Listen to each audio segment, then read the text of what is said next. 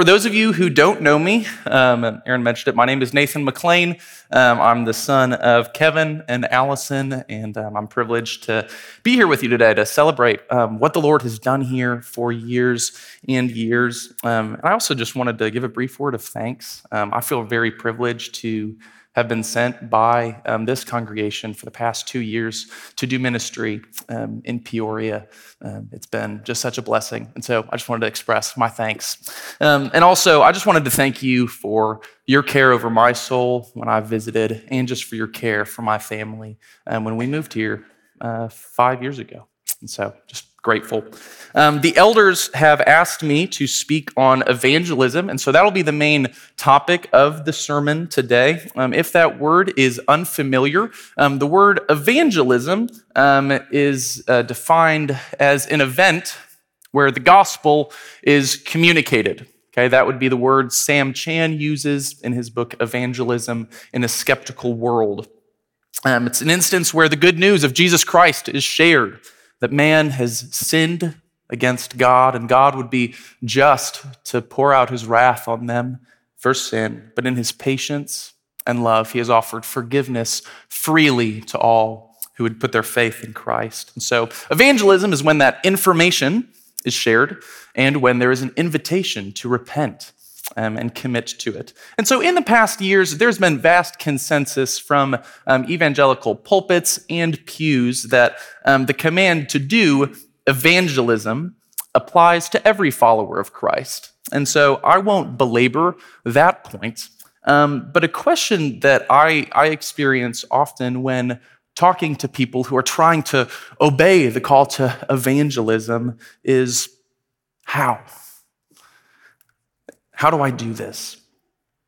And that question often feels tinged with confusion and defeat rather than direction and hope. And so um, I, it's been my prayer um, that, that this time would help to provide just direction and, and hope and joy as we try to live that call out. So if you would, um, open in your Bibles with me to Matthew chapter nine.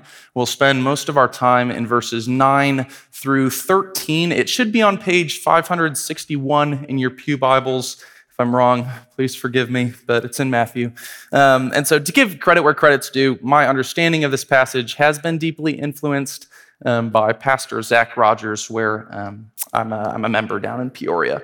Um, but since we're dropping into this passage, I know you guys have been going through the Gospel of Luke, I believe. Um, just to, uh, here's, here's some context since we're airlifting in. Um, by this point in the Gospel of Matthew, um, Jesus has begun his public ministry, and he's been traveling and telling everyone, repent, for the kingdom of God is at hand. Okay, he's given the Sermon on the Mount. He's been healing people and casting out demons, and his fame is spreading. Some people love Jesus and want to follow him. Um, however, some of the Pharisees and scribes believe that Jesus is blaspheming. Right before this passage, Jesus claimed the authority to forgive sins, and that's causing some disruption. Okay, and for some literary context, we believe that Matthew wrote this book. Okay, he's one of Jesus' twelve disciples, and he's already had the chance in Matthew four to share how Jesus called Andrew and James and John and Peter, how Jesus told them to follow him. But in this passage, Matthew gets to tell his own story. It's autobiographical, so it makes it somewhat unique. So, as I believe is your tradition, would you please stand with me, if you're able, for the reading of God's word. Matthew chapter nine.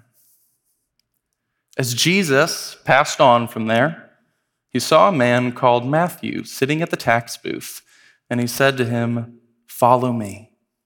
And he rose and followed him. And as Jesus reclined at table in the house, behold, many tax collectors and sinners came and were reclining with Jesus and his disciples. And when the Pharisees saw this, they said to his disciples, "Why does your teacher eat with tax collectors and sinners?" But when he heard it, he said, "Those who are well have no need of a physician, but those who are sick. Go and learn what this means. I desire mercy and not sacrifice, For I came not to call the righteous, but sinners." If you bow your heads and pray with me.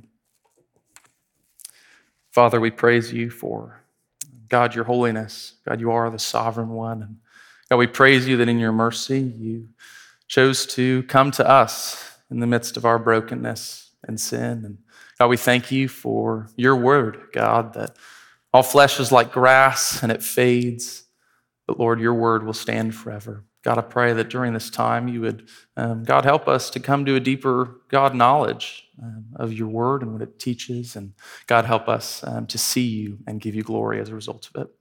We ask that in your name. Amen. You may be seated.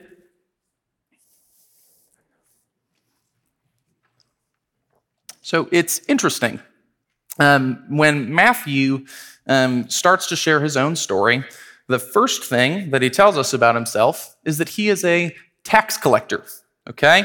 Um, he tells us that he, being a Jewish man, um, worked for the Roman Empire that was oppressing all of his fellow Jewish people, okay? To do this, Matthew's telling us that he had committed treason against his Jewish heritage, okay? And as a result of that, he would have been cast out by all his Jewish friends, his Jewish family, and the Jewish rabbis, okay? And this, this enmity actually between the Jewish people and those um, who um, would ally themselves with the Romans is very apparent, so much so that if you go um, forward in Matthew to chapter eighteen, Jesus is talking about church discipline, um, and he's he's describing um, if a brother in, yeah, it's right here. He says, this is describing a brother who's in unrepentant sin, says, if he refuses to listen to them, tell it to the church. And if he refuses to listen even to the church, let him be to you as a Gentile and a tax collector.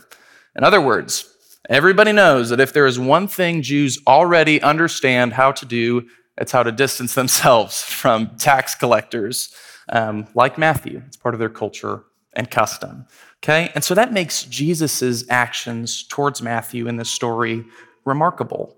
Jesus, a now famous Jewish rabbi, looks at Matthew in the middle of his treasonous, greedy Roman tax booth and says, "Follow me." Instead of starting his interaction with a rebuke or leaving him at a distance, Jesus gives him an invitation to leave it all behind, okay? And we read that Matthew rose and followed Jesus, all right? But then the scene changes right away. Okay, there's no transition word between the end of verse nine and the beginning of verse ten. We go straight from Matthew's tax booth to Matthew's house. Okay, evidently, Matthew has invited Jesus over, um, a few of the disciples that are following Jesus and some of Matthew's friends. Um, but if we read Luke's event uh, account of this event, I think we get a better sense of what's going on there. So if you could put Luke five twenty-nine, perfect. It says, "And Levi made him a great feast in his house." Levi's Matthew. Um, "and there was a large company of tax collectors and others reclining at table with them." There are two important words you need to see here. Large company and great feast, okay? This is not um, a small, intimate gathering. This is a, this is a party thrown by a rich tax collector with a bunch of people there. And oddly enough, Jesus and his disciples aren't off in the corner of a house, but you can read um, in verse ten of our passage um, that he was reclining at table with many tax collectors and sinners. They were all right next to each other, okay? But then the Jewish leaders, the Pharisees and the scribes, they show up, okay? After all, right before this, they did Um, assume that Jesus was blaspheming, so they're kind of curious what he's doing. They want to know more. And so they check Twitter, figure out that Jesus is at Matthew's house, and they walk over. And so somehow or another, um, they get there, and they see what's going on. They see Jesus sitting with tax collectors, sinners, and so they ask some of Jesus' disciples, and they say, "Why does your teacher eat with tax collectors and sinners?" In other words, your master has just been saying that the kingdom of heaven is at hand. That doesn't look like the kingdom of heaven, okay? And um, and part of trying to dissect why the, the, the Pharisees are asking this question is a, is a little tricky, okay? Part of it is likely self-righteous, Okay, in general, when you read the Gospels, you would see the Pharisees priding themselves on staying holy by putting distance between them, between others who were less sinful than they were. Okay, if you were to read Luke eighteen, nine through fourteen, you would see Jesus telling a parable that involves a Pharisee going into the temple and praying loudly, "God, thank you that I am not like other men, extortioners, unjust, adulterers, and even like this tax collector." So part of their question, um, I think, is coming from self-righteousness. But I, I also think there must be a bit of genuine curiosity that's driving this question. Why, why are you doing this, Jesus? Because he's doing something very different that any other Jewish teacher is doing, and they want to know why. Um, something about Jesus doing this is raising red flags for Pharisees. Um, if you were to read Chuck Smith's commentary on this passage, um, he notes that in this day, you would never eat with anyone unless you wanted to be identified with that person, okay? Culturally, sharing food only ever happened with people that you were similar to or you wanted to be similar to, okay? And and here in America, uh, we still retain a lot of that, all right? If, I mean, if I if my dad found out that uh, every morning um, before work at seven a.m. I was grabbing lunch with a biker gang, I wouldn't be surprised that if uh, one day he asked if I wanted to borrow his old leather pants, okay? That wouldn't be uh, surprising. It's uncommon to share food with people that we don't want to associate with. It's an intimate thing, all right? And so, um, but the if we read the whole host of God's word on this, we see that Jesus doesn't just eat with sinners here. This is far from an isolated event. Um, if we were to go over to Luke chapter fourteen, Jesus is talking about the costs of what it looks like to follow him, all right? Um, but then Luke fifteen one says, "Now the tax collectors and sinners were all drawing near to him, and the Pharisees and scribes grumbled, saying, 'This man receives sinners and eats with them.'" So again, we see the same circumstance occurring. Um, and for the rest of, if you were to read the whole rest of Luke fifteen, um, Jesus tells them parables. And it's no coincidence that when you read those parables, the ending of which is the parable of the prodigal son, you would see two things. You would see a father representing God who is feasting and eating with someone who is a sinner. And then two, you would see someone representing a Pharisee questioning why the Father's doing that. Okay, Jesus is not very subtle in his practice or in his teaching on these things. And so Jesus hears this question from his disciples. Maybe he sees them from afar, or the disciples go and get him. But either way, he responds to the Pharisees. And if you'll look at me at verse twelve, it says that when he heard it, he said, "Those who are well have no need of a physician, but those who are sick." Okay, he compares himself to a doctor and says it's only right that doctors should be around the sick. Okay, this is a, a logical response. You know, the COVID vaccine won't do a whole lot of good to New York if it's sitting in Chicago. All right, so first Jesus appeals to their reason, um, but then Jesus responds in a different sense. Uh, in verse thirteen, it says, "Go and learn what this means. I desire mercy and not sacrifice, for I came not to call the righteous, but sinners." So in this instance, Jesus says that the Pharisees are, are um, he, he, he pulls a quote from Hosea six six. Um, you can check the cross-reference there. He's quoting from a scripture that they would know. And he, then he tells them that they have no idea what that passage is talking about. He says that they would need to actually go and learn what it means. And so the question we should ask is, what does that mean? What does it mean to desire, that God desires mercy and not sacrifice? I'll quote another passage from Matthew that I think sheds good light on this. Um, if you were to put the slides on Matthew twenty-three, twenty-three, Jesus is interacting with the religious leaders again. And he says, "Woe to you, scribes and Pharisees, hypocrites, for you tithe mint and dill and cumin and have neglected the weightier matters of the law, justice and mercy and faithfulness. These you ought to have done without neglecting the others. In this instance, Jesus tells the Pharisees they're right to follow the law, to tithe, even if they're plants. In other words, to do sacrifice. But they are wrong to have failed to practice justice and mercy and faithfulness, okay? They're right to do sacrifice, but they've neglected mercy, okay? And so Jesus tells the Pharisees that despite all of their studying and reading, they have fooled themselves into believing that God desires their religious observances more than he desires them to emulate his heart towards sinners. He says that they have misunderstood what God's desire for them is. And, and keep in mind that Jesus, Jesus applies this to the Pharisees very personally. Um, he, he, he doesn't say that their synagogue had the wrong vision statement, but that these men's lives had nothing to do with the weightier matters of the law, if you will. That's why he tells them to go, learn what this means. Go, find the scroll of Hosea, search the scriptures. And if the Pharisees did what Jesus commands them to do, um, and they left the house party, they went to the synagogue, lit some candles, um, and read the scroll of Hosea from where Jesus quoted, this is what they would see.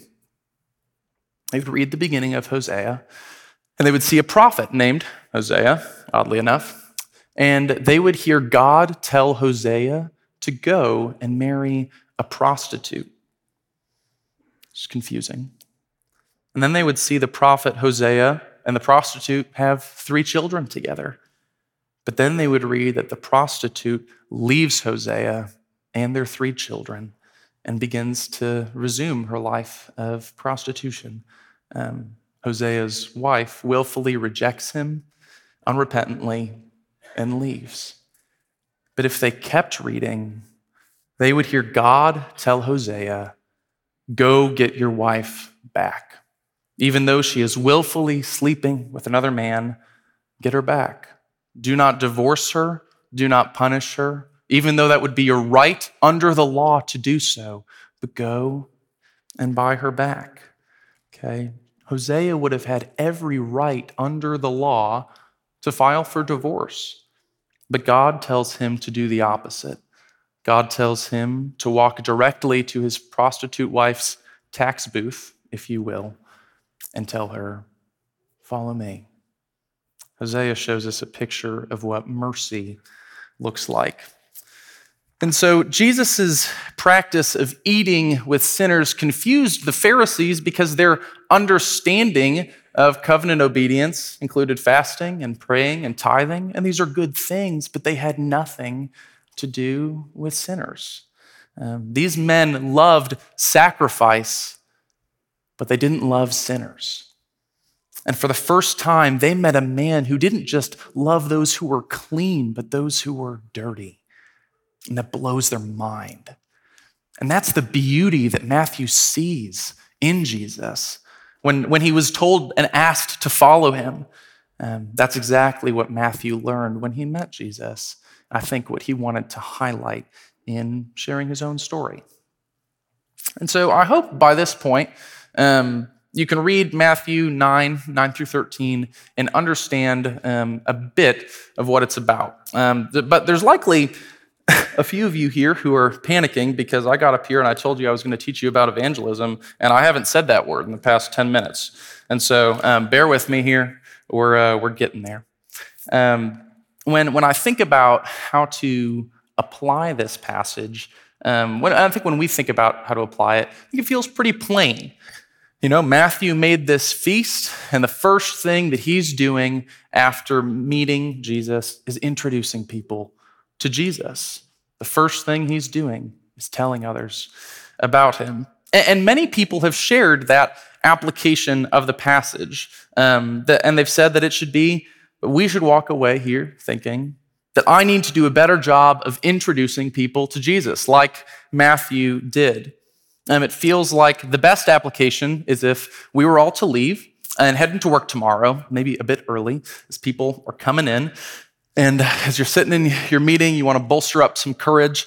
Um, and before, as, as the meeting's over, before people get up to leave and do their job, you, you say, hey, guys, I'm going to start a Bible study um, on Friday mornings, uh, six a.m. I'll, I'll, I'll buy breakfast. Uh, come, come thirty minutes before work. Um, just want to let you guys know that. I hope to see you there. Okay, or maybe maybe maybe it's something else. You know, maybe maybe you're, you're you're shoveling your driveway because that's all that people do here in Minnesota for six months out of the year. And and you see people, and you see your neighbor who you've lived next to for five years, and but you've never really told him about what you believe or who you are, or um, and so you. But you finally see him out there, and so you walk up and you say, "Hey, David, it's uh, it's good to see you, man." Um, Dude, I know I don't know you all that well, and you don't know me all that well, but um, I, I'm a Christian, and I want you to know that. And um, I was just curious where, where you think your standing is with God. And I think if you walked out of here and did those things, that would be so awesome. More people should do those things. That's good and wonderful and bold. But while that's good, I I, I think that's missing the point of this passage. Here's why. G- the Pharisees had less of a problem with Jesus teaching sinners. What was blowing their minds was that Jesus was eating with sinners. If the Pharisees walked by the party that Matthew was showing and they saw Jesus pitching out Bible studies or telling these guys about God's love and justice or what it meant to pray or how to honor the Sabbath, then there probably would have been less confusion. But the thing that's bothering the Pharisees is that he's not doing those things. He is sitting, enjoying an intimate cultural practice with those who don't know God. He's not teaching with them. He's eating with them. He didn't wait until these people followed him like Matthew to spend his time with them. He did it anyway. And so while we do need to grow in boldness in declaring the gospel to others, um, I think that this passage is telling us, first and foremost, to be like Christ, we need to eat with sinners. If you were to flip forward a few chapters in Matthew, Jesus says this in Matthew chapter eleven. He says, "For John came neither eating nor drinking," and they say, well, he has a demon. "But the Son of Man came eating and drinking," and they say, "Look at him, a glutton and a drunkard, a friend of tax collectors and sinners." Jesus spent so much time with non-religious, unrepentant, sinful people that people accused him of being like them in their sin. It was Jesus's custom and practice to be friends of sinners, to eat with them. If you were to flip back four chapters in Matthew, you would also see that this was his teaching. It says in Matthew chapter five, "I say to you, love your enemies and pray for those who persecute you, so that you may be sons of your Father who is in heaven. For if you love those who love you, what reward do you have? Do not even the tax collectors do the same? And if you greet only your brothers, what more are you doing than others? Do not even the Gentiles do the same?" Jesus teaches us that, that everyone, regardless of your faith, loves those who are like them, but that the mark of a Christian is that they will love those who are not, that they will greet those who are not. And I think culturally, um, we've got it flipped. We can think that loving Jesus means to distance ourselves from the wicked, forgetting that in God's love, he walked towards them, okay? Um, but being friends with sinners is messy, and it's confusing. I think Travis alluded to this earlier. Um, if I can share a story from campus, um, bear with me. Um, Halloween is uh, everybody's favorite holiday on campus, because it means you get to dress up like a lunatic and act like one and not feel any guilt about it. Um, and so Monday, after all of the um, uh, festivities were over, if you will, I was sitting down with this group of, uh, of fraternity guys that I know and I love, um, and they were telling me about how plastered they got all weekend, um, how they were, it wasn't just Friday night, it wasn't just Saturday morning or Saturday night, it was all of them and more, and um, they were sharing with me how they had finally um, gotten to be with um, the women that they were pursuing, um, and I was just sitting there, and I, I just, you know, it, it, it's it's messy. You don't know whether to rebuke them or call them call them out, but also you want to be with them and be their friends, and um, but then one of the fraternity guys said, "Well, hey, I, I, can I show you a picture of my costume? I thought I killed it. You'll think this is awesome." So I said, "Okay, Parker, I'll, I'd, lo- I'd love to see your costume." And he shows me a picture, and it's him dressed as Jesus in a bar with a fifth and um, totally gone. I just sat there. I was like, oh, like what? What am I supposed to say?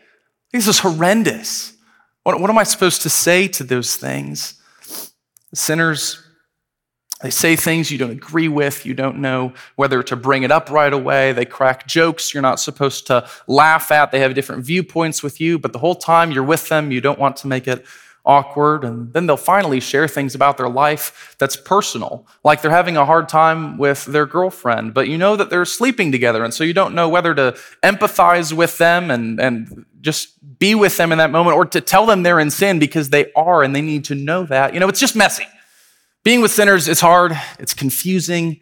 Um, and so I think the temptation for many of us is to settle for a life of quiet and Bible study and prayer and sacrifice more than we seek a life filled with mercy, filled with sinners.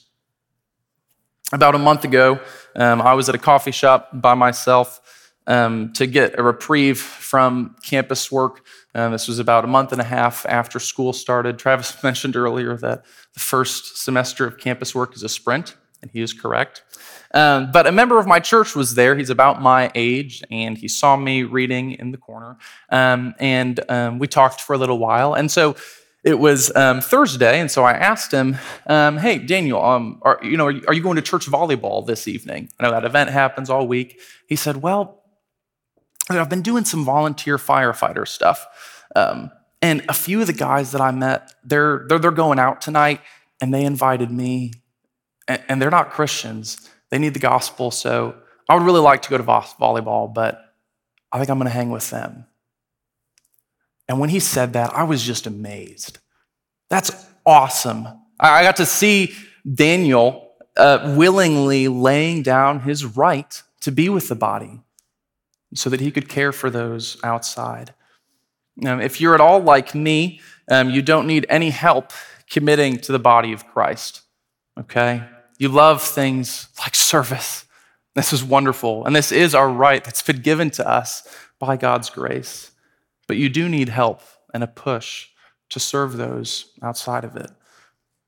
We can quickly become so focused on being Christian, you know, going to Christian coffee shops and Christian softball leagues and Christian soccer teams and Christian schools and Christian friends and Christian lunches and dinners and Christian music.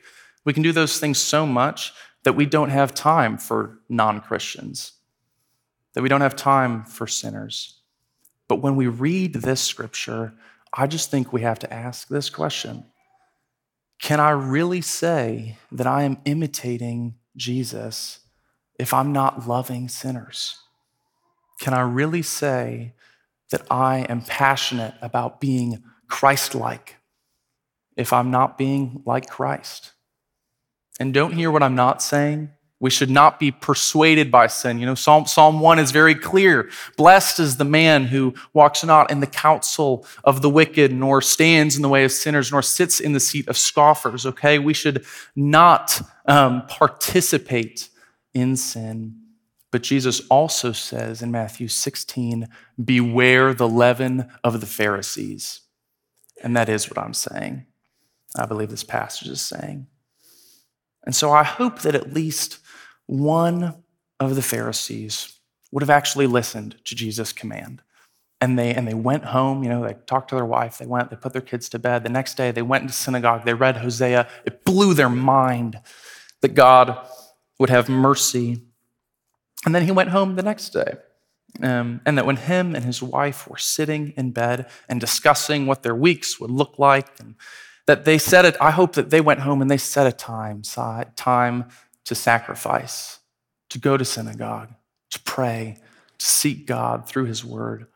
But I also hope that they went home and they planned to allot time and money towards the weightier things of the law.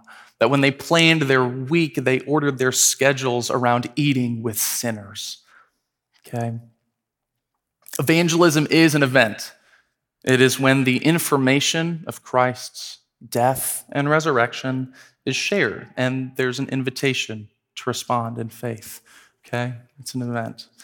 And every Christian is commanded to do so. And uh, thankfully, we're all equipped to do so. Turns out the only thing you really need to do or know in order to share the gospel is to know the gospel, okay? God is faithful to change the hearts of men. It depends not on earthly wisdom. Um, but Jesus shared the gospel in many ways, um, but particularly in this passage, he ate with sinners. And so I hope that, that, that by highlighting our need to imitate him in this way gives you a clear next step, whether that's eating with your coworkers or eating with your neighbors or, or others. If you're a, uh, with your pickleball club, you know, it, it's it's it's just my hope um, that this gives you clear direction and hope for what the Lord can do through you, um, and also what the Lord has done for you. Um, if you're so, if you're in this room. Um, and you know and love and believe in the Lord Jesus, and you're not participating in merciful relationships with the lost, this is an invitation to do so. And if you're in here and you do not know Jesus Christ, I have good news for you. Matthew got the unique privilege of serving Jesus a meal, okay? Um, I can't do that. Jesus has ascended into heaven. He is seated at the right hand of his Father, interceding for his saints, okay? But the beautiful thing is that Jesus is in heaven right now, and he is not being idle. He promised that right now he is spending his time preparing a house and a feast for those who follow him. He gave his life so that he may free us and forgive us of our sin, which we have willfully committed. But he has also done so so that he may eat with us who are sinners. And so let us spend this life that we have been given by him in his honor, imitating him and looking forward to and longing and waiting for the day when Christ returns and we are seated around his throne at the wedding feast of the Lamb, singing, "Holy, holy, holy is the Lord God Almighty. The whole earth is filled with his glory." So let's long for that day, church. Please pray with me. Father, we thank you for your great grace towards us, that God, out of love, Lord, you chose to lay down your rights to come and be with us. That God, you, God, had perfect communion within yourself, Father, Son, and Spirit, and yet you chose to leave that for a time so that we may join you there. Jesus, you are our ultimate example of what it means to love and show mercy to others. And Father, we I just pray, God, that you would help Um, God, me to uh, seek to do mercy, God, that you would seek, help help Thief River Falls, God, to be a church that is marked by mercy and being friends with sinners, that we would all go joyfully and proclaim your goodness to the ends of the earth. So, Father, we ask all this in your name. Amen.